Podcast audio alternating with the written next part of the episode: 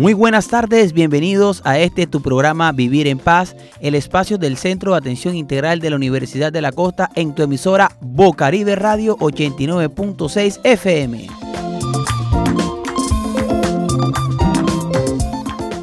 Con el objetivo de generar espacios de educación al servicio de la comunidad, traemos invitados especiales quienes nos ayudan a comprender un poco eh, las diferentes situaciones que se viven día a día en los hogares de acá, de nuestra linda ciudad de Barranquilla, para poder tener herramientas y así resolverlos.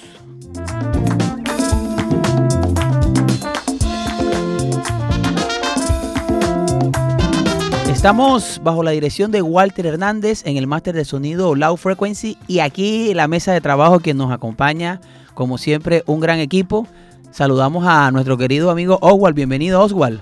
Nombre Alex, mucho gusto, muchas gracias por estar aquí con ganas desde hace dos semanas de compartir este espacio nuevamente, de compartir con estas personas y bueno, aquí estamos. Ok, bueno, este Howard, bienvenido acá a la mesa de trabajo. Saludamos a Iván también. Bienvenido Iván aquí a Vivir en Paz. Hola, mucho gusto, gracias nuevamente aquí compartiendo con ustedes en esta mesa de trabajo. Y a nuestra querida psicóloga clínica, Yanis. Cuéntanos, Yanis, bienvenida hoy a Vivir en Paz nuevamente.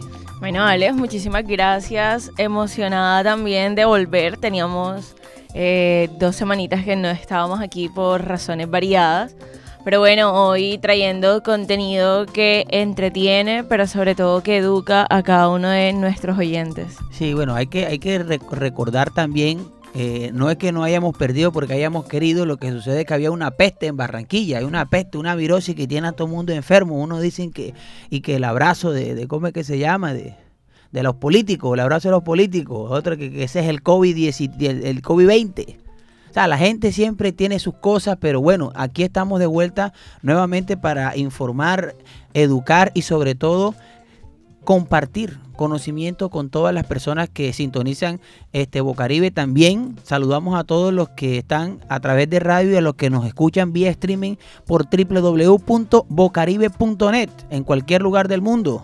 Hoy iniciamos este programa súper chévere, bien bacano. No voy a decir el título del programa porque antes de que comencemos quiero escuchar la frase del día, a ver si la gente que está en sus hogares va adivinando de qué vamos a hablar el día de hoy.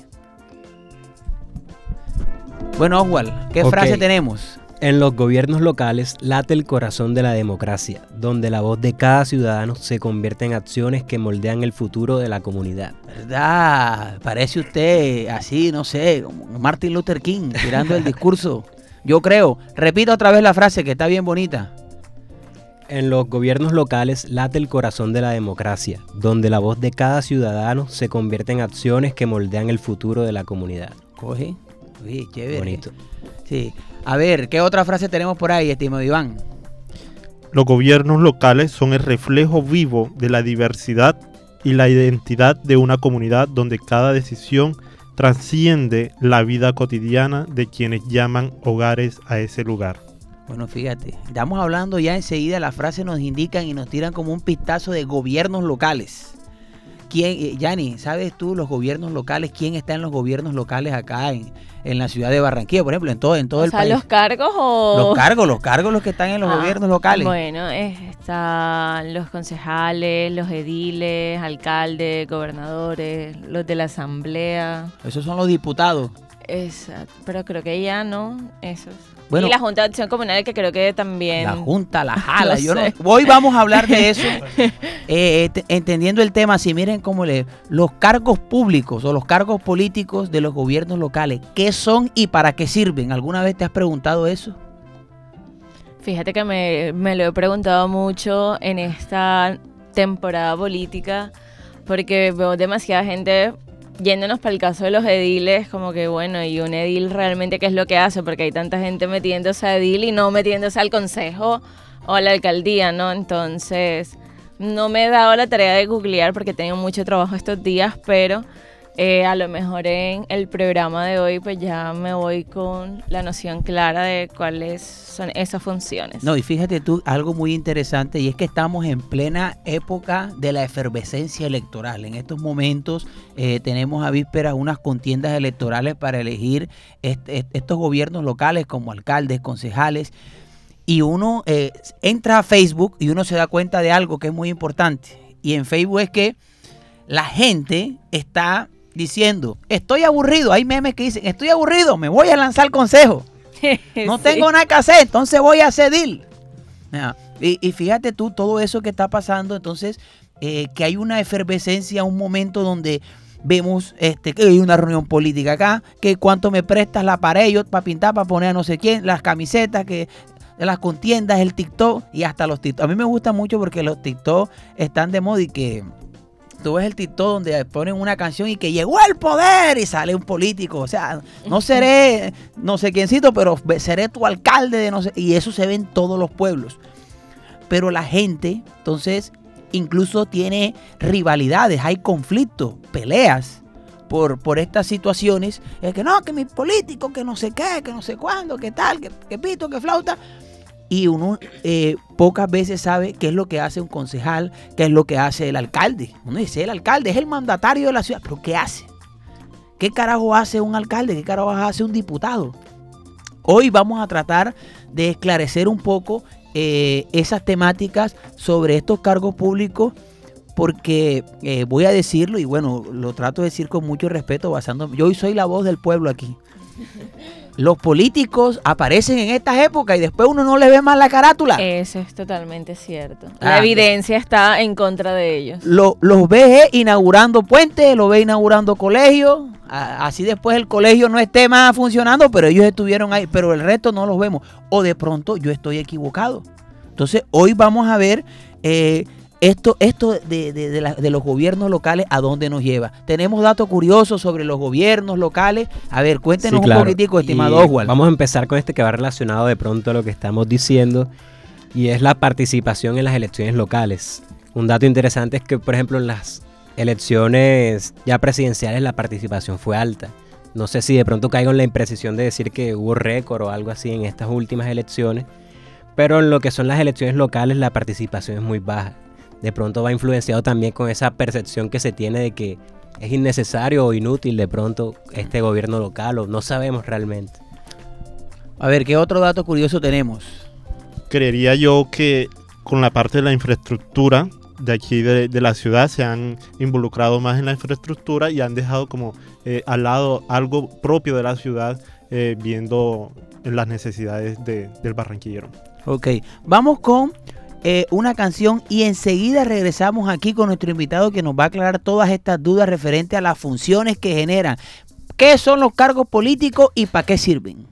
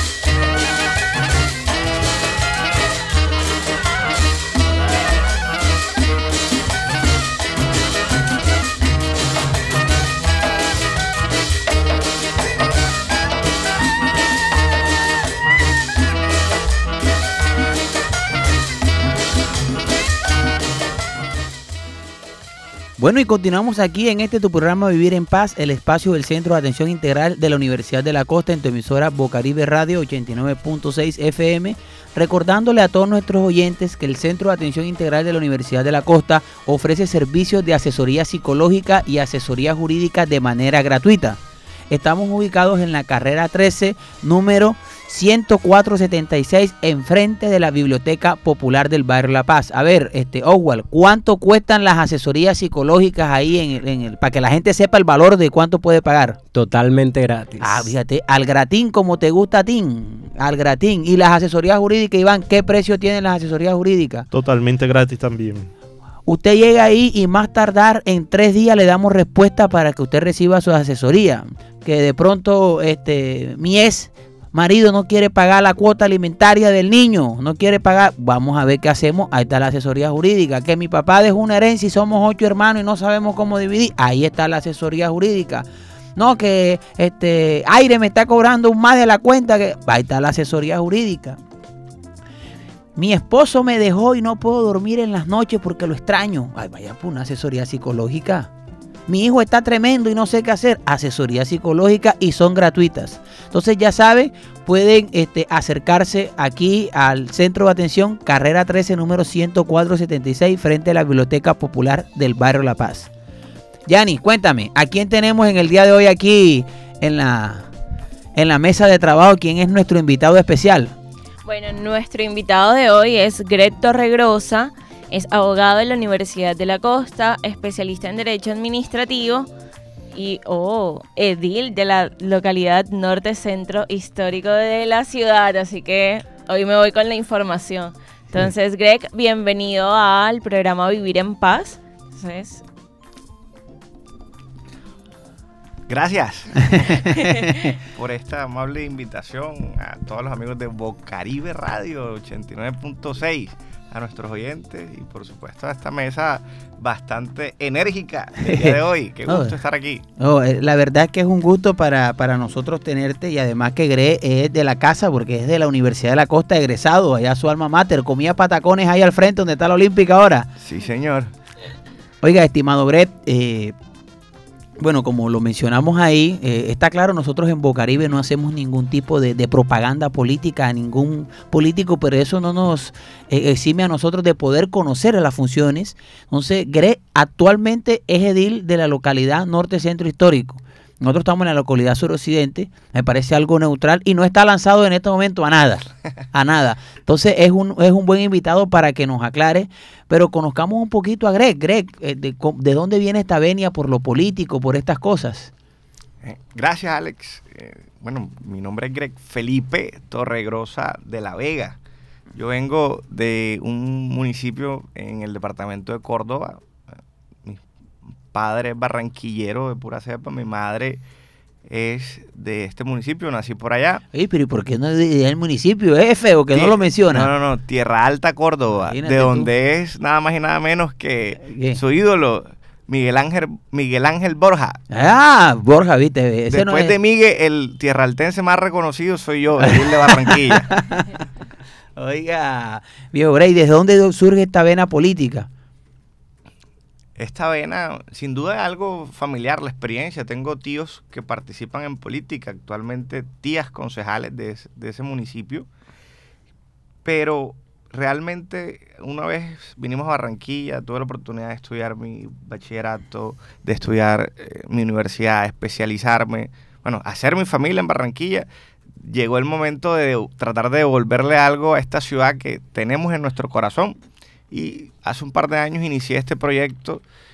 Bueno, como recuerdas, Alex, nosotros somos del mismo barrio de, aquí en, el barrio Boston, el barrio Boston, A muchos amigos en común que ahí iniciamos en, un sector de amigos promoviendo ideas para el cambio de nuestra localidad y nuestro barrio y llegamos a tener la oportunidad hace cuatro años de elegirnos edil, quizás con una de las votaciones más altas, la tercera más alta de la localidad, en un debate muy importante, aquí sí quería controvertir un poco.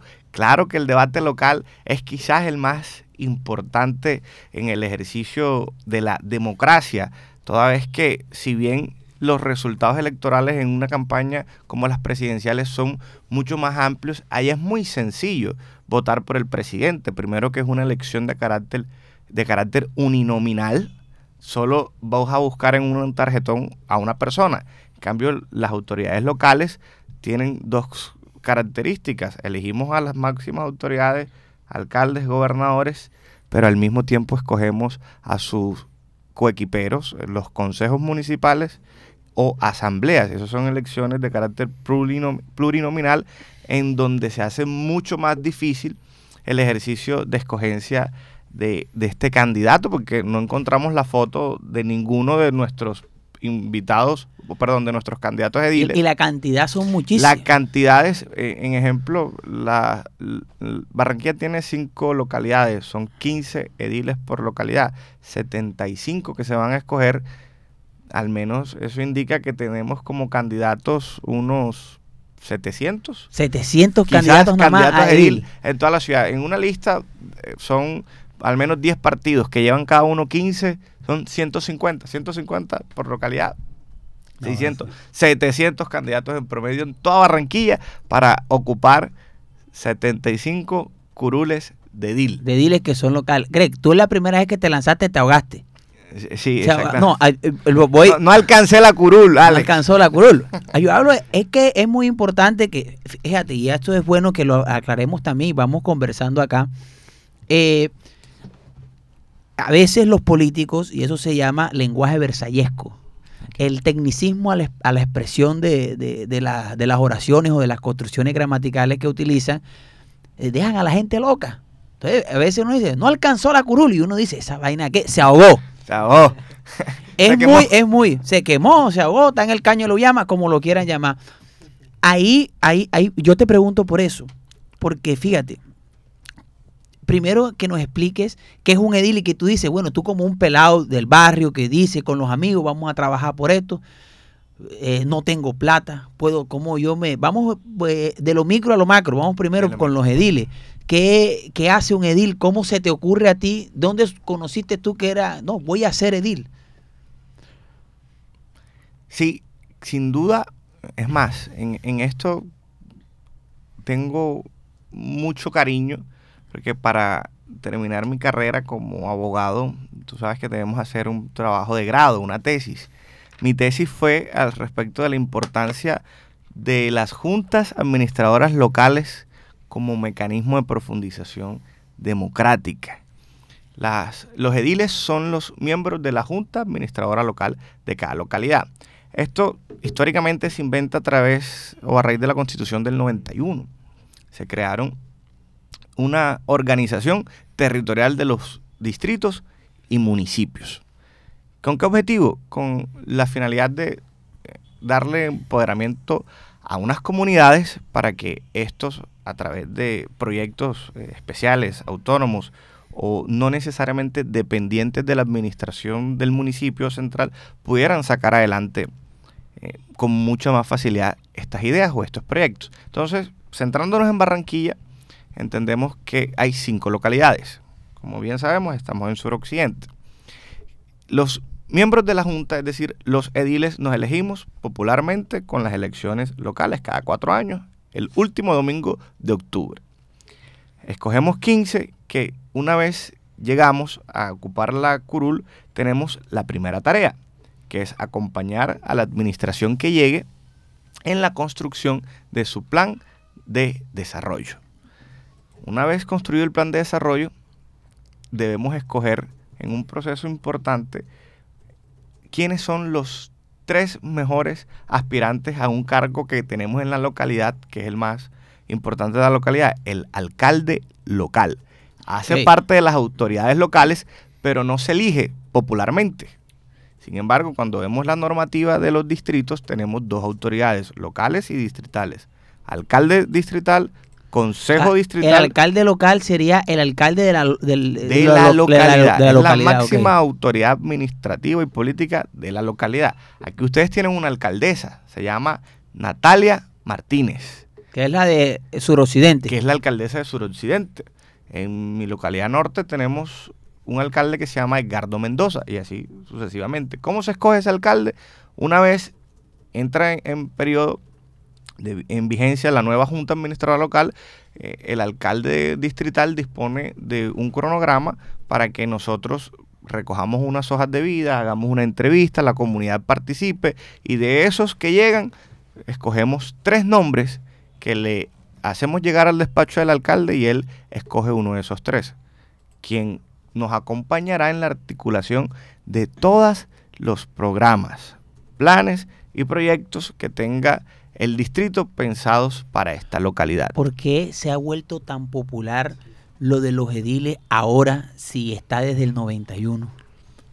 Sí, no, se creó. Sin Se embargo, creó. la implementación de estas figuras no necesariamente como una vez o una vez se crea la figura en una norma, no inicia, porque viene después algo que se llama reglamentación. Cada norma, cada ley requiere un decreto reglamentario, que es a través del cual la administración eh, ejecutiva, recordemos que hay tres ramas del poder público. Las leyes las crea el Congreso.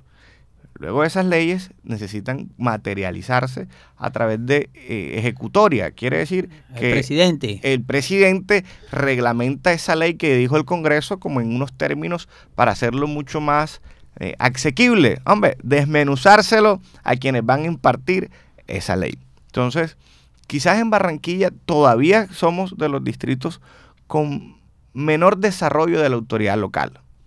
Te digo algo, en Bogotá las localidades que son un poco más de 20 tienen una gran independencia, autonomía financiera, autonomía política, ellos tienen sus propias Tiene eh, su presupuesto. su- todo. de su presupuesto, ejecutan sus proyectos, presentan sus programas, son un reloj suizo funcionando.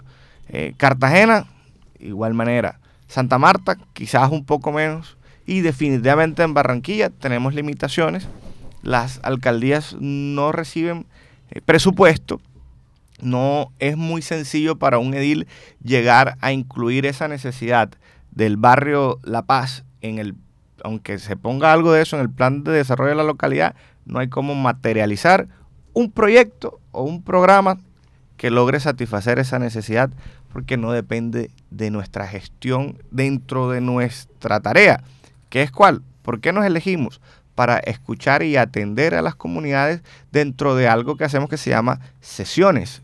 Los ediles, al igual que el consejo, nuestro epicentro de trabajo es el desarrollo de unas sesiones, un- una reunión, todos los ediles, la mesa directiva, a veces miembros de la comunidad, en donde debatiremos proyectos que debemos presentar o escucharemos problemáticas. Luego de eso, Eh, Esos proyectos y esas, eh, esos ya fue- fueron porque ustedes han recogido de las necesidades de las comunidades sí, y, las llevan hasta Te allá. escucha, hasta es las muy sesiones. usual que, que en Barranquilla haya una problemática en un barrio y esos miembros de esa comunidad quieran se reunirse con los ediles para contarnos qué está pasando. Ahora, ¿cuál es el escenario? donde lo hacemos? En el marco de una sesión, o sea, en el desarrollo de un orden del día. Escuchamos a la gente, debatimos esa problemática, buscamos una solución y luego de ahí salimos a promover o gestionar algo frente a la administración distrital. O sea, salimos de donde deberíamos, que es llegar a nuestra alcaldía local y encontrar la solución a directamente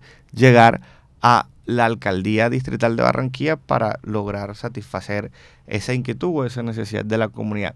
Es un proceso, Alex, muy bonito. Ser edil de Barranquilla es quizás mi mayor orgullo hoy día, es una gran oportunidad. Te da la posibilidad de conocer Greg, mm, explícanos en un ejemplo vivo cómo funciona de llevarlo a una sesión y que de la sesión se lleve hasta de pronto con algo que hayas hecho en la gestión tuya como edil de, de- de Norte Centro Histórico. Sí, es muy usual que, por ejemplo, en el deterioro de la malla vial. Por ahí hace poco escuchaba a quizás eh, el candidato más reconocido de Barranquilla para su alcaldía hablar de los 2.188 huecos que tenemos inventariados en la ciudad eh, y las 600 calles que falta por pavimentar.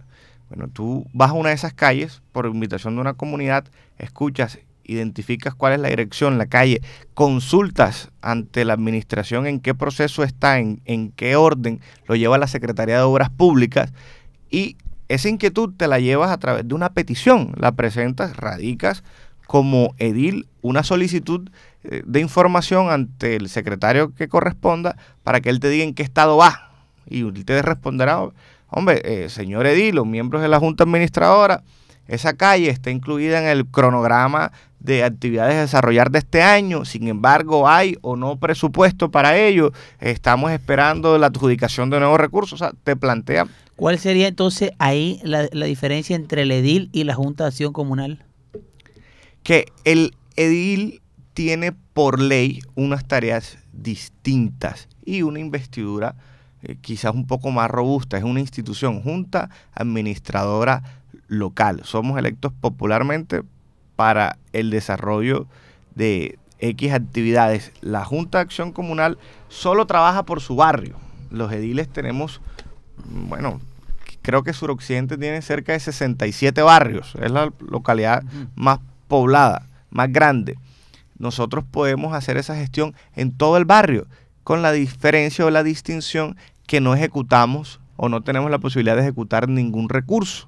Las juntas de acción comunal tienen una personería jurídica y a través de proyectos o programas especiales de orden nacional y distrital hay un banco de proyectos que les permite a ellos ejecutar y presentarse a convocatorias. Presentarse una convocatoria pública, presentar una idea y les adjudican un presupuesto y ellos la contratan. Nosotros no tenemos esa capacidad. Nuestro ejercicio es como más de control social o político. Hacerle seguimiento a los planes, programas, proyectos inversión de los recursos en nuestra localidad. Yo le puedo solicitar a cualquier miembro del despacho del alcalde que me indique cómo, cuándo y dónde está el recurso de X proyecto o qué va a hacer con X proyecto de mi localidad y él está en la obligación de responderlo. O sea, ustedes son como uno, unos veedores de la comunidad dentro de los proyectos y los procesos que se realizan. Sin duda, Alex, la labor del servidor público primaria es ser un veedor de los recursos públicos. Eh, los ediles también lo somos. Nosotros le hacemos seguimiento a las obras e inversiones distritales en nuestra localidad. Deberíamos complementar eso con la presentación de proyectos que se pudieran ejecutar en cada localidad, pero en Barranquilla no tenemos esa competencia o esa facultad aún. Si bien está en la ley, como te decía, reglamentariamente no se ha implementado en Barranquilla que cada alcaldía reciba del presupuesto distrital un peso para que desarrolle sus planes, programas y proyectos propios. ¿Hay algún requisito para ser edil de la comunidad? Tener una residencia mm, cerca de unos seis meses en la localidad. No estar en curso en alguna inhabilidad, no haber sido condenado penalmente, no ser un funcionario público o miembro de algún consejo directivo eh, con, por ejemplo, de la Universidad del Atlántico, de, ser, de la AAA, no ser miembro de una mesa de estas directivas de empresas que prestan servicios públicos y no haber sido condenado ¿Les pagan a los ediles también tienen un salario? No, no nos pagan un salario. Los ediles devengan honorarios producto de la asistencia de las sesiones a las que vayan en cada año decir, si vamos y hacemos una sesión, hay platica. Eso sí, este es su trabajo. Eso sí, seis meses después, no, es que sean muy puntuales en el reconocimiento de esos honorarios. Como todo, ¿verdad? Bueno, vamos enseguida con musiquita y ya regresamos porque el tema está chévere, me gusta mucho. Eh, hemos conocido solamente los ediles, un poquitico. Vamos al consejo, que es donde está la platica y regresamos enseguida aquí en Bocaribe Radio.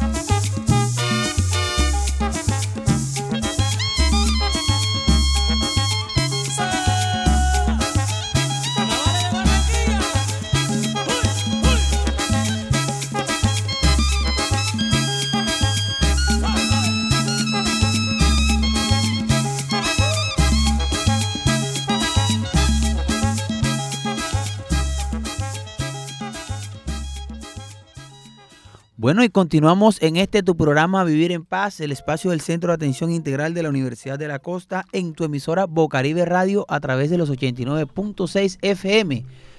Hoy hablando sobre los cargos políticos, qué son y para qué sirven, aquí con nuestro invitado, eh, edil de la localidad Norte Centro Histórico, Greg Torregrosa. Un, un momento chévere, Greg, ¿cómo te sientes aquí en Bocaribe? Como en mi casa.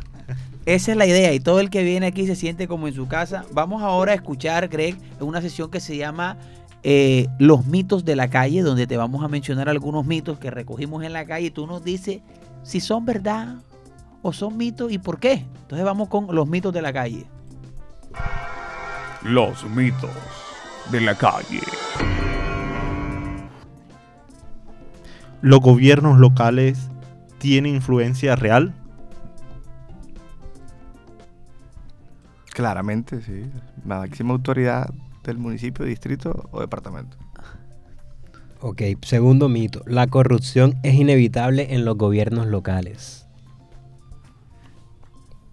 Mierda. Falso, falso, falso.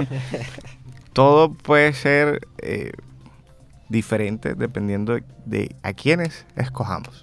Si queremos promesas o resultados. Barranquilla siempre ha escogido los resultados.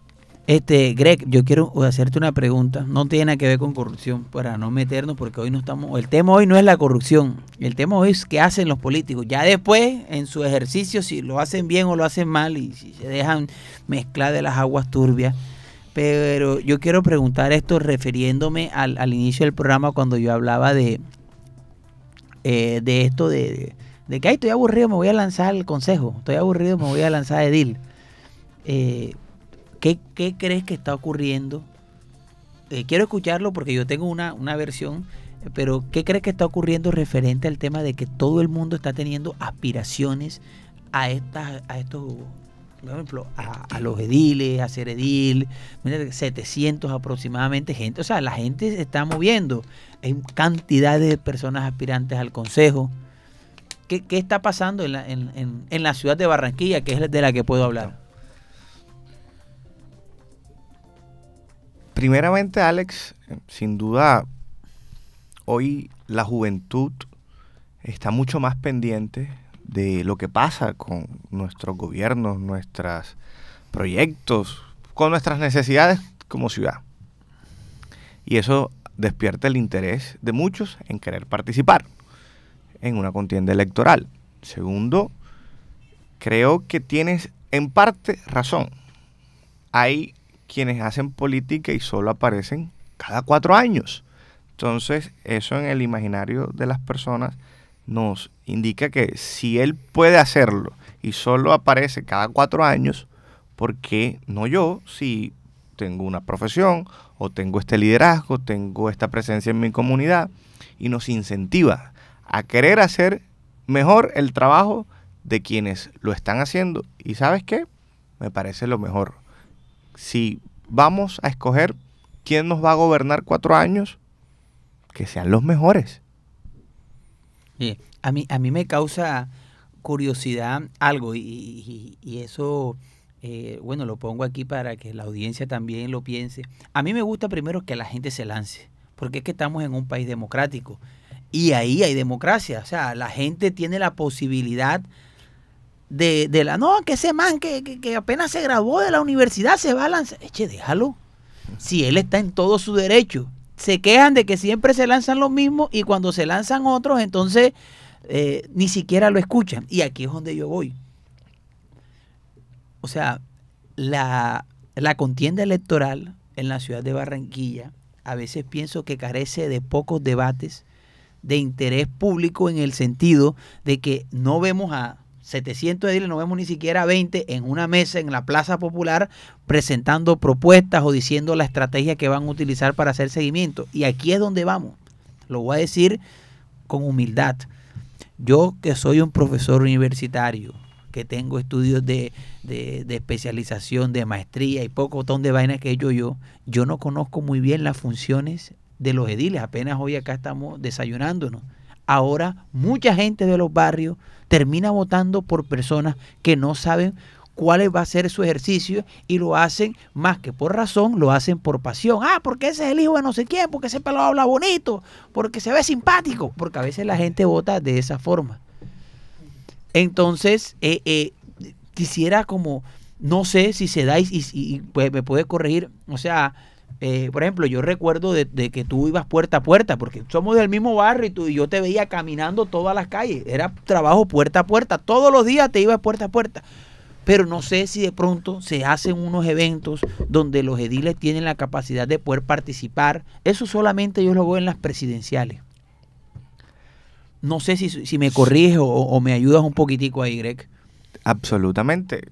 La gente conoce poco de nuestra función como ediles, producto de que a los medios no les interesa cubrir nuestra gestión, ni preguntarse siquiera qué somos. Eh, hace poco... No todos los medios, porque en Bocaribe, damos oportunidad Totalmente. quiera. eh, Excusas con Bocaribe, que es de los pocos medios que nos da la oportunidad. Hace poco hubo un tema de seguridad muy crítico en la localidad suroriente. Un compañero edil fue víctima de un episodio de inseguridad, un atentado y, un tema delicado. Eh, en los medios más representativos de la ciudad, que sabemos, pues contaron eso desde otra perspectiva. Ni siquiera hablaron del tema de que fue un edil.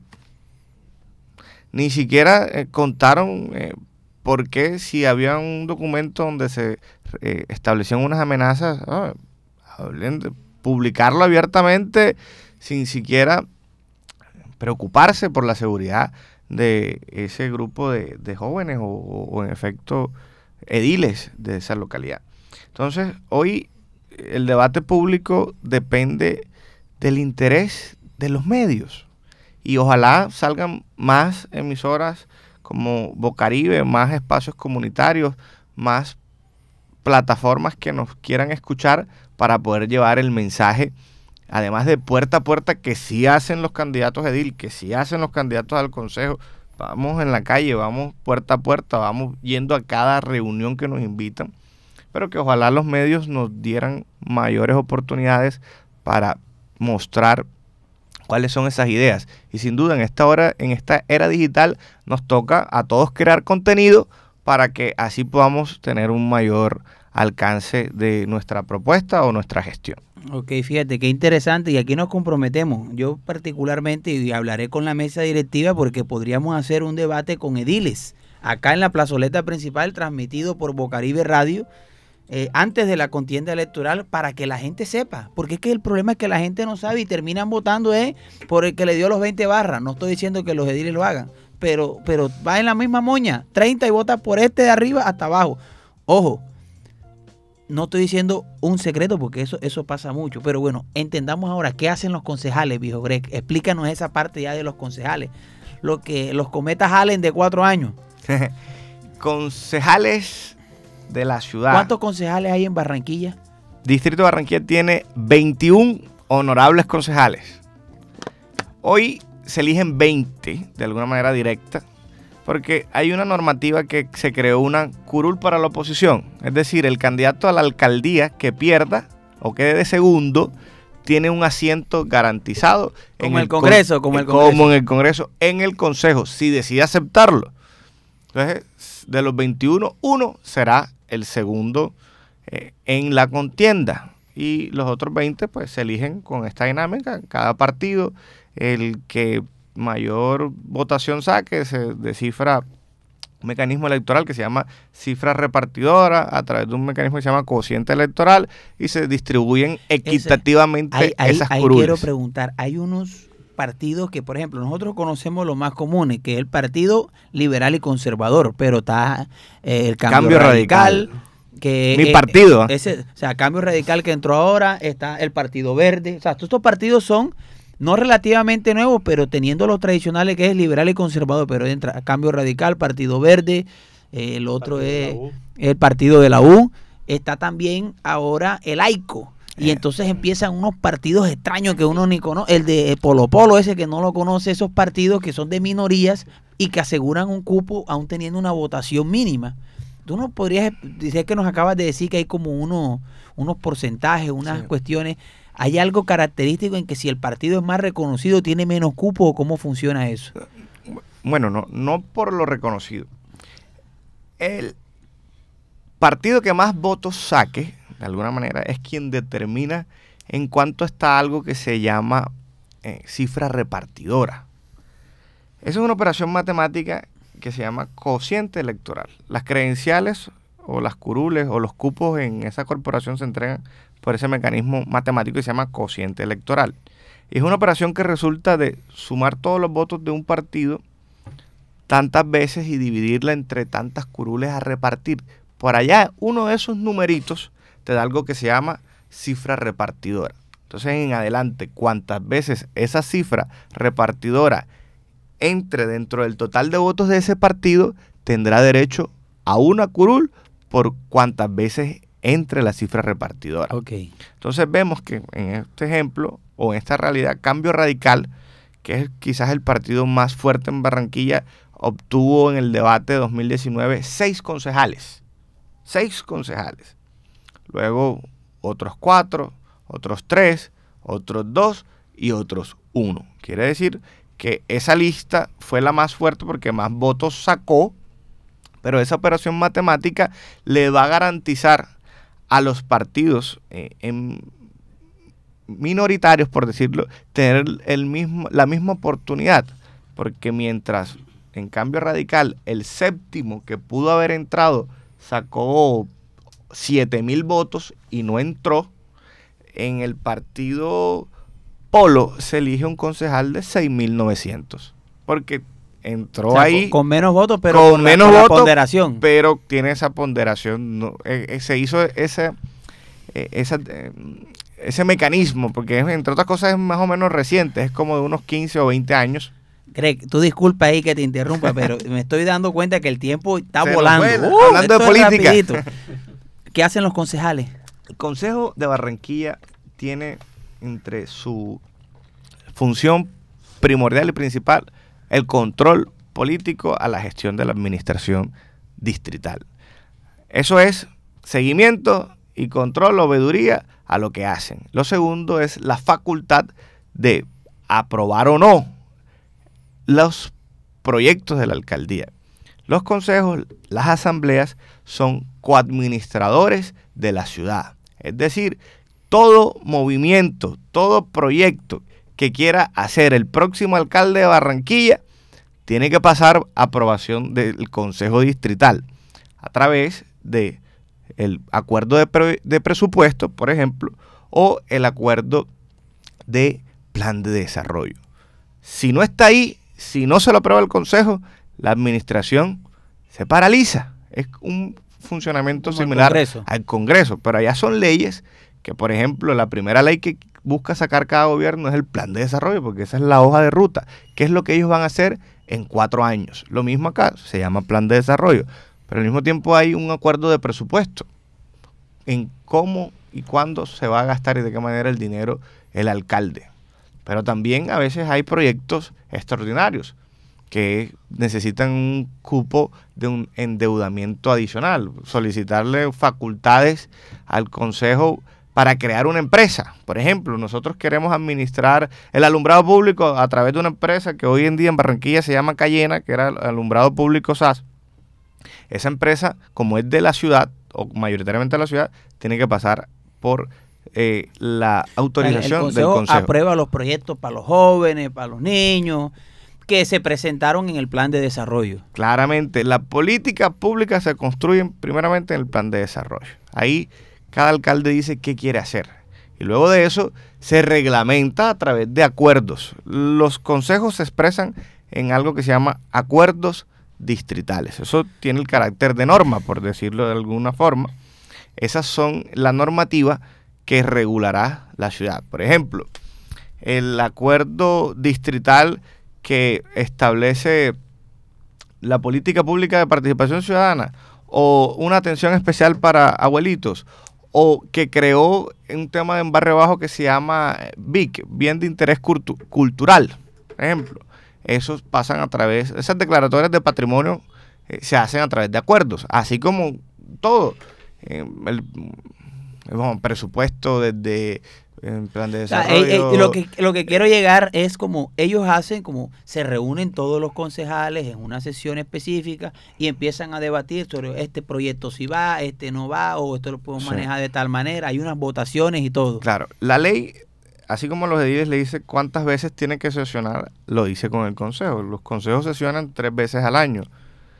Por ley ellos están convocados. Ponle tú, el, el primero de enero que inicia el consejo, ahí tiene que arrancar la instalación del consejo. Ese día llega el alcalde allá, saluda al consejo, deja formalmente instalada y puede o no presentar unos proyectos. Y dice, mire, esto, es- aquí van mis proyectos, esto es lo que yo quiero sacar adelante, ¿no? Neces- necesito facultades para conseguir este recurso, quiero eh, que me aprueben este nuevo plan especial de manejo de tal cosa, queremos reestructurar eh, la capacidad administrativa del distrito, ya no necesitamos 15 secretarías, sino 10 y 5 gerencias. En Barranquilla en estos cuatro años hubo un cambio estructural, creamos dos gerencias, la gerencia de desarrollo social y la gerencia de ciudad, que hoy son eh, a nivel jerárquico, después del alcalde, quienes articulan todo el trabajo en pro de cada uno de sus fuentes. Por ejemplo, gestión social, que es donde están el programa Los Abuelitos, lo maneja una, secre- una secretaría que se llama Gestión Social. Hay que hablar con ese de gestión que- social porque aquí nos tiene jodido tres meses que no les dan la plata al asilo San- aquí, aquí al asilo San Camilo. Eso es algo que ya lo hemos eh, dicho, incluso el padre, el padre lo ha dicho en cantidad de medios, el padre Cirilo. Ya se nos está acabando el tiempo, Greg. Me queda más o menos claro lo que hacen los concejales, ¿verdad? Ellos tienen que ir cumplir algún horario de trabajo o solo van a la sesión. Sesiones. El trabajo como tal del Consejo de Barranquilla es a través de esas sesiones o ese periodo de sesiones aprobar o no ¿Cuán- lo que le ¿A cuántas presenten. sesiones van lo, lo tienen que asistir eh, por año un concejal? creo que son cerca de 70 sesiones o 90 que, que la ley les autoriza hacer de manera ordinaria, pero en cualquier momento el alcalde puede convocarlos a unas extraordinarias. Ejemplo, el primer periodo va de enero a marzo y se acabó, pero el alcalde tiene un proyecto que es de su interés. Él va a buscar facultades para hacer una ampliación del malocón, necesita que le autoricen trasladar un recurso de X lado a tal lado y ya no, no hay sesiones. Bueno, convoca algo que se llama sesiones extraordinarias, el consejo llega, comparece ahí, le presentan los proyectos y empieza a debatirlo. En esos debates no solo es aprobar o no aprobar, es escuchar qué dice la comunidad, es estudiar la normativa que están planteando, es ver si tiene financiación eh, o no, es darle una discusión importante o relevante para que lo que salga de ahí y se convierta en una norma para Barranquilla sea la mejor. Oye, fíjate, esto ha sido muy interesante. El tiempo se nos acabó. Estoy aquí yo picado.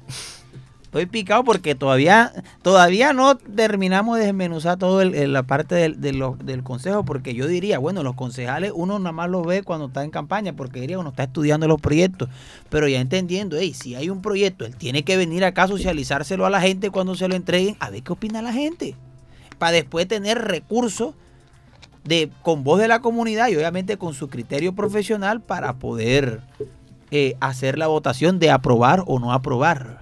Esperemos que ojalá sea así, pero como digo, a veces se pierden. Y ojalá esperemos que estos que vamos a elegir no se pierdan, porque los queremos que, que hagan un buen trabajo. Eh, por otra parte, eh, Greg, queremos agradecerte por haber estado aquí. Queda pendiente otra cita para que nos expliques alcalde y gobernación porque no, no, no. a- a- es que pareciese que fuese algo, mira, a veces la naturalidad de las cosas cree, hace creer que implícitamente todos debemos saber. Que todos debemos saber. Y, por ejemplo, salgamos a la calle y preguntémosle a 10 personas así a Deo, ¿qué hace un concejal? ¿Qué hace? ¿Cuáles son las funciones del concejal?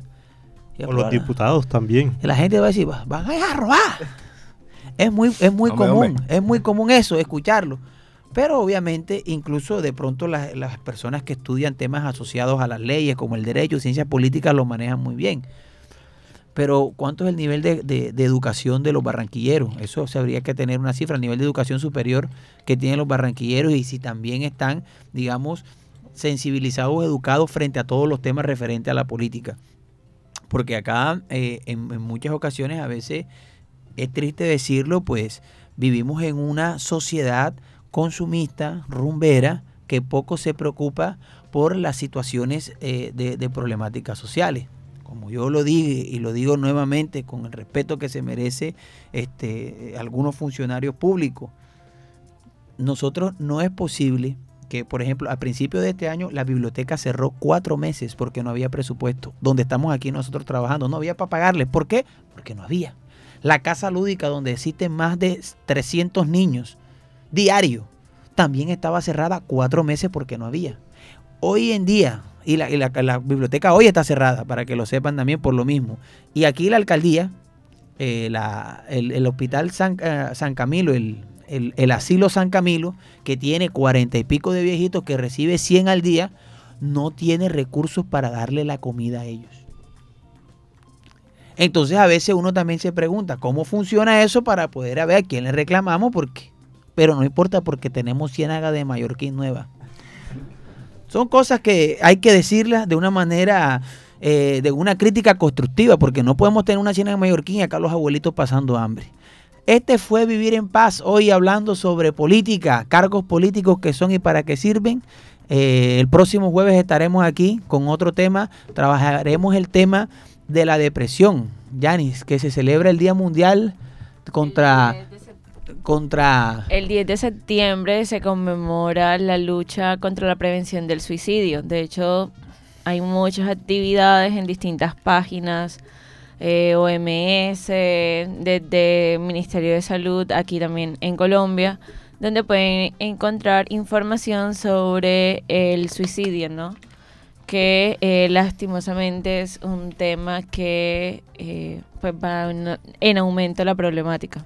El próximo jueves estaremos hablando sobre la prevención del suicidio y sobre el 10 de septiembre. Nos vemos eh, la próxima semana en otro programa más de Vivir en Paz por 89.6 FM de Bocaribe Radio.